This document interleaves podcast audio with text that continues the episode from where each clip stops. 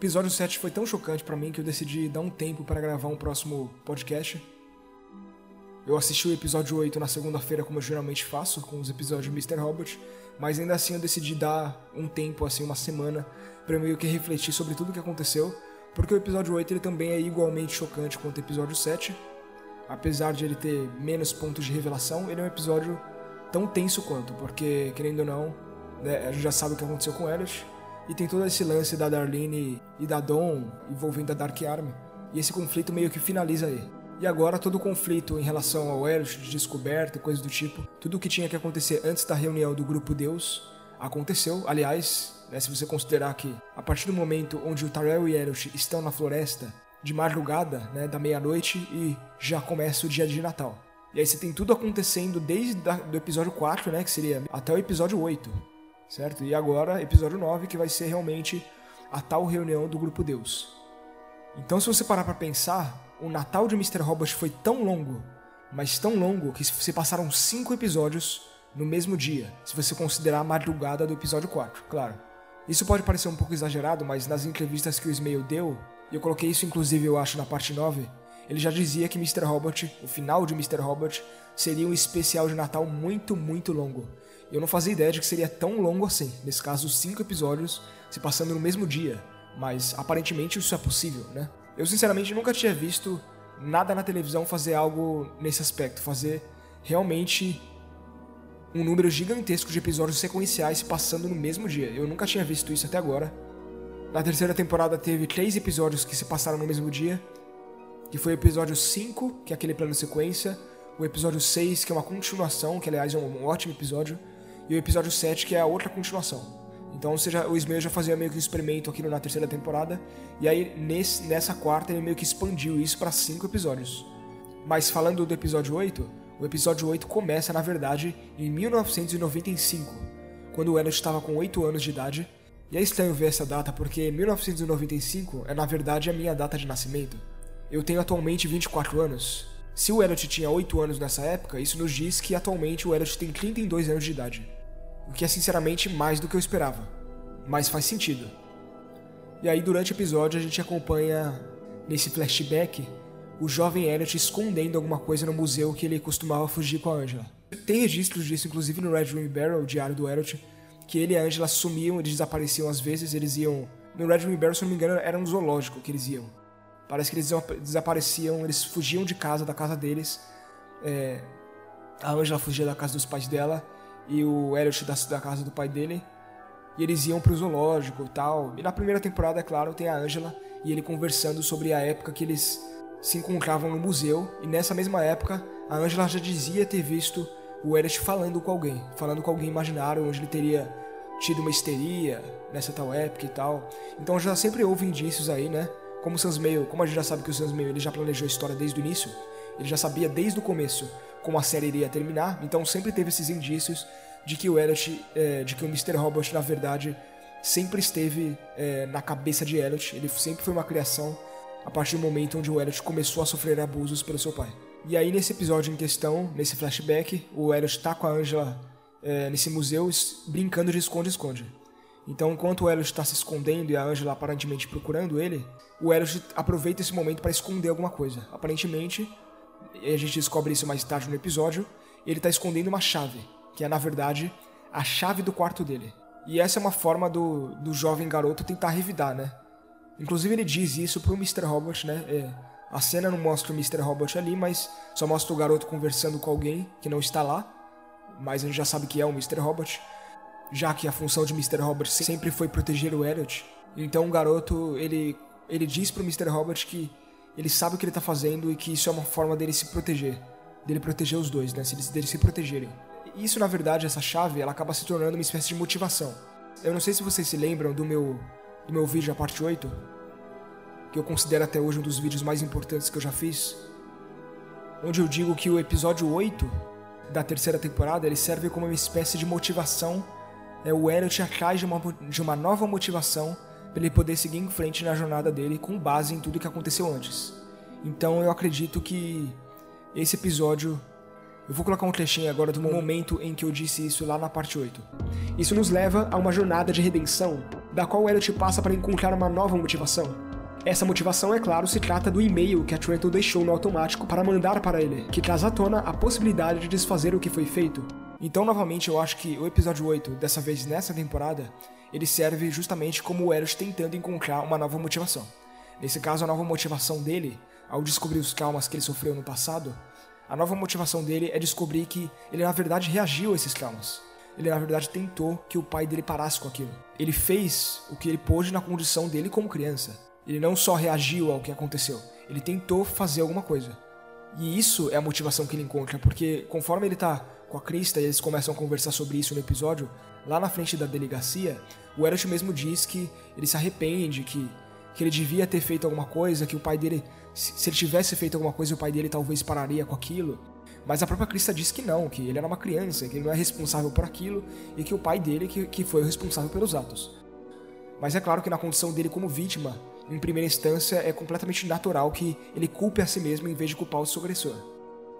E aí eu acho que a jornada do Elliot nesse episódio é justamente ele tentar encontrar a verdade que a verdade é. Ele tentou fazer alguma coisa a respeito disso. Então, desde novo, ele já lutava contra essa condição, e até a própria ideia de o Mr. Robert existir já é a prova total de que o Elliot lutava contra isso, porque o Mr. Robert é uma manifestação da mente dele para ele tentar se proteger do que o pai dele fazia com ele. Como o próprio Mr. Robert diz pro Elliot no final do episódio, o dever de um pai é proteger seu filho. E o pai de Elliot falhou nisso. Então o Mr. Robert é justamente uma tentativa do Elliot ter uma espécie de figura paterna que realmente faça isso, que realmente proteja ele. E isso pode parecer meio confuso, já que a própria figura paterna é, na verdade, a agressora do Elliot, foi a que ele se baseou para criar o Mr. Robot. Mas é exatamente assim que a mente de uma pessoa traumatizada funciona. A mente de uma pessoa que passou por abuso funciona. É confusa, não é fácil de ser entendido.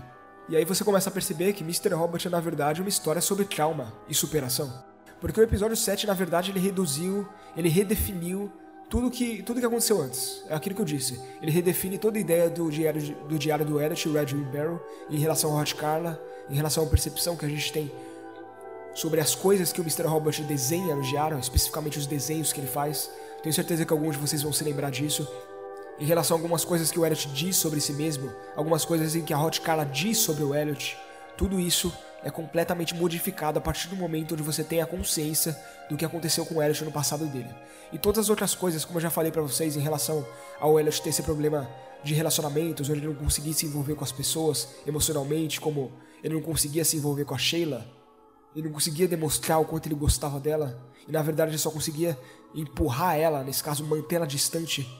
O mesmo vale em relação às coisas que ele tem em relação a Toque, desde a primeira temporada, onde tal personagem vai tentar cumprimentar ele, só encostando nele, e ele meio que já dá um chilique. Tudo isso é, manifestado a partir dos traumas dele, e é uma coisa que nem mesmo ele entende, porque ele não se lembra dos traumas, entende? Então toda a ideia de que a gente passou por essa jornada com Elliot e a gente descobriu isso, conforme, conforme ele descobriu, faz a gente moldar toda a jornada dele em relação às coisas que já aconteceram e ele também percebendo que tudo que ele é, na verdade, é com base nas coisas que já aconteceram.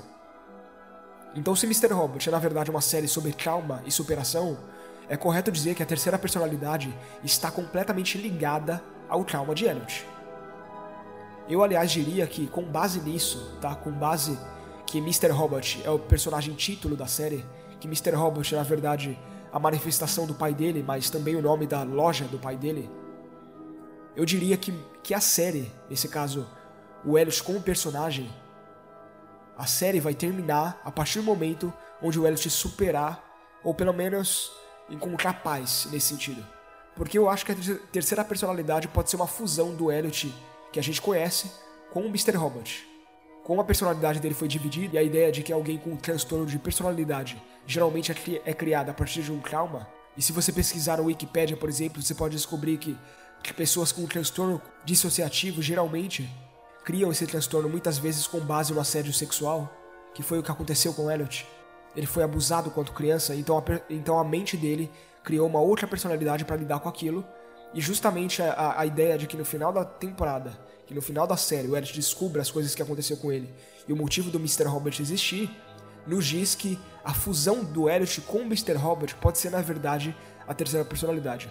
Quando a mãe do Elliot diz na cabeça dele, pro jovem Elliot, olha só, a gente está esperando ele. Aí o jovem Elliot pergunta, esperando quem? O Elliot? O Mr. Robot? E ela diz, não, o outro. Então o outro, na verdade, pode ser uma fusão do Elliot com o Mr. Robot. Eu já estava com isso em mente no início da temporada, mas agora, com base nessas informações, isso é ainda mais possível. A ideia de que o Elliot precisa se precisa ficar em paz consigo mesmo para não precisar mais do Mr. Robot e ele e essa personalidade se fundirem para tal nova personalidade ou terceira personalidade ou se ou mesmo ele mesmo, o próprio Elliot, quem ele realmente é, quem ele perdeu, quem ele deixou de ser a partir do momento onde ele sofreu trauma, se reintegre. Né? Então essa é uma boa forma de, de se observar o fim da série é, nesse sentido. Pode ser realmente, se Mr. Robot é uma série sobre trauma e superação, então é provável que a série termine quando o Elliot supere pelo menos uma parte das coisas que aconteceu com ele. E uma forma de superar isso, eu acredito, é ele se integrando à sua personalidade e ele se tornando uma pessoa inteira, por assim dizer. Se é que isso é possível. Agora, com Fernando Vera morto, a única ameaça que o Elliot tem que enfrentar realmente é o White Rose no momento. E uma coisa interessante a se observar no fim do episódio é que o próprio Mr. Robot disse que ele queria voltar no tempo. Que ele queria voltar no tempo e impedir que aquelas coisas teriam acontecido com o Elliot. E aí o Elliot responde: Olha só, mas se tivesse voltado no tempo, eu não seria eu mesmo. E eu não teria você, ele disse pro Mr. Robot. Então é uma coisa bastante interessante de se pensar, porque mesmo que o, que o White Rose tente seduzir o Elliot com a ideia de voltar no tempo, assim como ele fez com a Angela, ele talvez não consiga, porque o Elliot está, ele não está em paz, né? Ele não está em paz com o que aconteceu, mas ele está bastante consciente do que aconteceu. E isso né, novamente pode dar para ele uma vontade de lutar contra o White Rose em vez de se integrar a ele, em vez de fazer parte do plano dele. Né? Isso eu digo Elliot. A gente já não sabe como o Mr. Robot reagiria a isso, né? mas a gente está na reta final e tudo que vai acontecer tem que acontecer agora. E uma coisa interessante a se lembrar também é que nesse episódio a gente tem a explicação total do que o monstro representa e do que a chave representa. Nesse caso, o monstro é uma manifestação da mente do Elliot sobre o, sobre o que o pai dele seria. Né? Nesse caso, o jovem Elliot, ao, ao, ao entregar a chave para o nosso Elliot, para o Elliot mais velho, nesse episódio, ele diz que a chave vai impedir ele, vai impedir que o monstro machuque eles. Nesse caso, a chave do quarto dele impediria que o pai dele entrasse no quarto. E por assim dizer, entendeu? O fato do pai do Elliot não ter mais a chave para trancar, o fato do pai dele não ter a chave do quarto dele seria seria algo que o protegeria, por assim dizer. Então, na verdade, a chave era algo literal. E o que é bastante curioso, porque se você observa a chave, na verdade, ela é mostrada naqueles sonhos. Eu já falei sobre esses sonhos várias vezes aqui com vocês, lá na primeira temporada, onde o Elliot vê a casa dele com o código 404 não, não, não achado. Tem todas aquelas cenas da, da chave passando de mão em mão, passando pro Tarell, passando naquela torta de framboesa do papai, passando quando a Angela dá a chave pro Elliot e pergunta para Elliot qual o monstro dele. Qual é o seu monstro, ela diz. E aí o Elliot pergunta para ela o que a chave abre. E ela diz: Não é óbvio? Você não é o Elliot. Você é. E aí a tela escurece. E aí você fica pensando: Que porra é essa? Então, só pode ser uma metáfora, porque se trata de um sonho. Só que não, não era uma metáfora. Era uma coisa literal. A chave era algo literal. É realmente um objeto que existe. Essa para mim foi a grande coisa que eu realmente não esperava. Eu literalmente acreditava que a chave seria uma metáfora para alguma coisa. E o monstro, na verdade, é o pai de Elliot. Essa foi a explicação mais simples e eu diria mais inteligente para um mistério que está acontecendo desde a primeira temporada. Porque, como eu já falei, Mr. Robert não trabalha com ideias óbvias, né? A ideia da série é sempre te surpreender em todo aspecto inimaginável. Então é completamente natural a gente não ter exatamente aquilo que, o que a gente esperava em relação da chave ser uma metáfora, ou do que o monstro representa, sei lá, uma outra personalidade. Não, na verdade o monstro representa o pai do Elliot, uma pessoa real, e a chave em si representa um objeto real. O engraçado também é que essa suposta chave pode ser, na verdade, algo que represente que a Angela teria passado por uma espécie de abuso também. Talvez pelo próprio Edward Alderson, não sei. Mas tem justamente aquela cena entre a Angela e o White Rose. Na verdade, o White Rose não estava na sala ainda, a Angela estava conversando com a, com a versão mais nova dela. Onde a versão mais nova dela pergunta, né, pelo telefone ali, é, onde está a chave? E aí a Angela responde: A chave está no quarto, ela diz. A chave estava na minha mão e eu uso ela para abrir a porta, algo do tipo, entende? Então essa pode ter sido uma metáfora para o telespectador entender. Então, então isso pode ter sido na verdade uma forma de explicar para o telespectador o porquê o Elliot e a Angela são tão ferrados mentalmente, né? Porque eles são tão destruídos mentalmente e emocionalmente.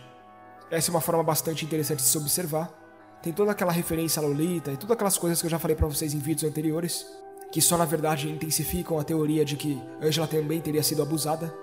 Agora, é interessante se observar isso aí, porque aquele que seria o herói da história, nesse caso, aquele que a gente achava que era o bonzinho, é na verdade um monstro. Então, para pensar, será que o White Wolves é na verdade o bonzinho da história e a gente que não sabe? Então essa é uma teoria bastante interessante, é, porque o White Wolves ele conhece na verdade muito sobre o pai do Elliot e sobre a mãe de Angela. Então, com base no que ele conhece muito sobre eles, até quanto o White Wolves realmente sabe sobre o Elliot e o passado dele, sobre o Elliot e o pai dele, entende? Eu não diria, eu não apostaria dizendo que ele sabe de alguma coisa em relação ao abuso, mas é uma possibilidade, né? É algo que não dá para se ignorar. E talvez ele tenha se aproveitado disso para manipular Angela, e talvez ele tente se aproveitar disso para manipular o Elliot. E justamente na fraqueza mental de ambos. No final do episódio, o Elliot diz que ele não tem capacidade de fazer o hack, ele tá destruído emocionalmente agora, ele realmente não tem essa capacidade. Tanto que o episódio começa com ele em choque, ele realmente não consegue reagir a nada. Se não é a Krista para colocar ele no táxi, ele não consegue nem sair de lá ele teria sido morto pelos capangas do Fernando Vera. Então ele tá na pior fase, eu diria, que a gente viu ele até agora em toda a série. Então faz total sentido que ele não tenha cabeça para isso. Então acredito que no episódio, no próximo episódio, quem vai assumir o hack na verdade vai ser o Mr. Robert. Eu acho que é o Mr. Robert que vai desenvolver todo o plano. O plano, quer dizer, na verdade já estava desenvolvido pelo Elliot há muito tempo. O Mr. Robert ele só vai colocar o plano em prática. E aí resta saber o que vai acontecer eu tenho um palpite aí sobre essa reunião do, do grupo Deus, que na verdade a reunião não vai acontecer, ou que a reunião seria uma fachada pro White Wolves pegar o Elliot, certo? Seria na verdade uma armadilha para ele, uma espécie de um outro Pot para pegar o Elliot. E, né, daqui a uma semana ou mais ou menos, sabe lá Deus quando o projeto vai entrar é, no Congo e ele vai conseguir reconstruir o LHC lá, ele vai querer fazer sua tentativa de voltar no tempo ou sei lá, dar um reboot no universo, ou seja lá qual for a porra do plano dele. Esse foi um episódio muito bom. Essa temporada realmente está sendo a melhor até agora, o que já é muito difícil superar a terceira temporada, porque a terceira temporada é tipo o ápice do ápice em relação à narrativa, em relação a construir episódios. É, mas essa conseguiu ainda superar a grandiosidade da terceira temporada. Realmente, Mr. Robot é uma série que continua me surpreendendo cada vez mais. Tudo o que aconteceu nessa temporada realmente moldou minhas expectativas, moldou minhas noções sobre quem o Elliot é e moldou tudo em relação ao personagem que eu achava que sabia e que na verdade eu não sabia. Então eu diria que, falando do episódio 7, apesar de esse ser um, comentário sobre o episódio 8, eu diria que o episódio 7 é provavelmente não só o melhor episódio de toda a série, mas um dos melhores episódios da história da televisão, porque ele redefine absolutamente tudo que a gente sabe sobre o personagem e sobre a série em si. Você pode pegar exemplos de episódios que mudaram a televisão, como por exemplo Ozymandias, o episódio de Breaking Bad, onde realmente tudo que tinha que acontecer, tudo que tinha que colidir, acontece e colide nesse episódio. Só que o episódio 7 não é um episódio sobre colisão, é um episódio sobre revelação. E é, eu acho que é isso que faz dele mais chocante ainda, mais inteligente ainda, mais triunfal, mais magnífico. É um episódio magnífico, meu Deus do céu. E, enfim, eu não tive coragem de reassistir o episódio 7 até agora. Eu geralmente reassisto é, o episódio durante a semana. Eu assisto ele na segunda, e aí, sei lá, na sexta-feira, por exemplo, eu reassisto o episódio que eu vi na segunda. Eu tenho essa mania de fazer isso com o Mr. Robot.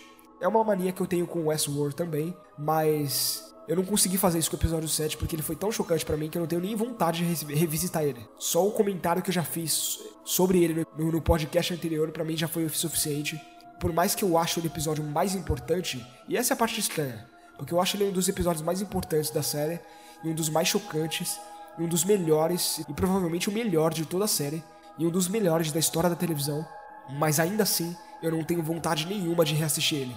Então esse episódio cria uma, um paradoxo em relação aos sentimentos, e, porque eu gosto dele, e ao mesmo tempo porque eu não quero ver ele de novo.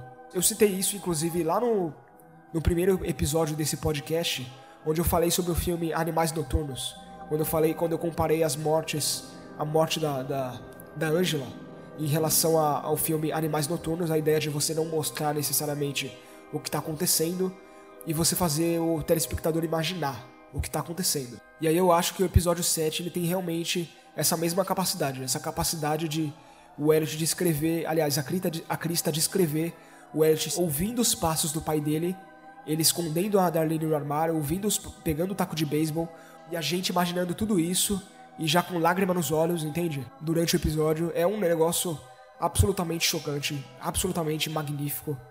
O episódio 8 foi foda, mas o episódio 7 é definitivamente um dos melhores da história da televisão.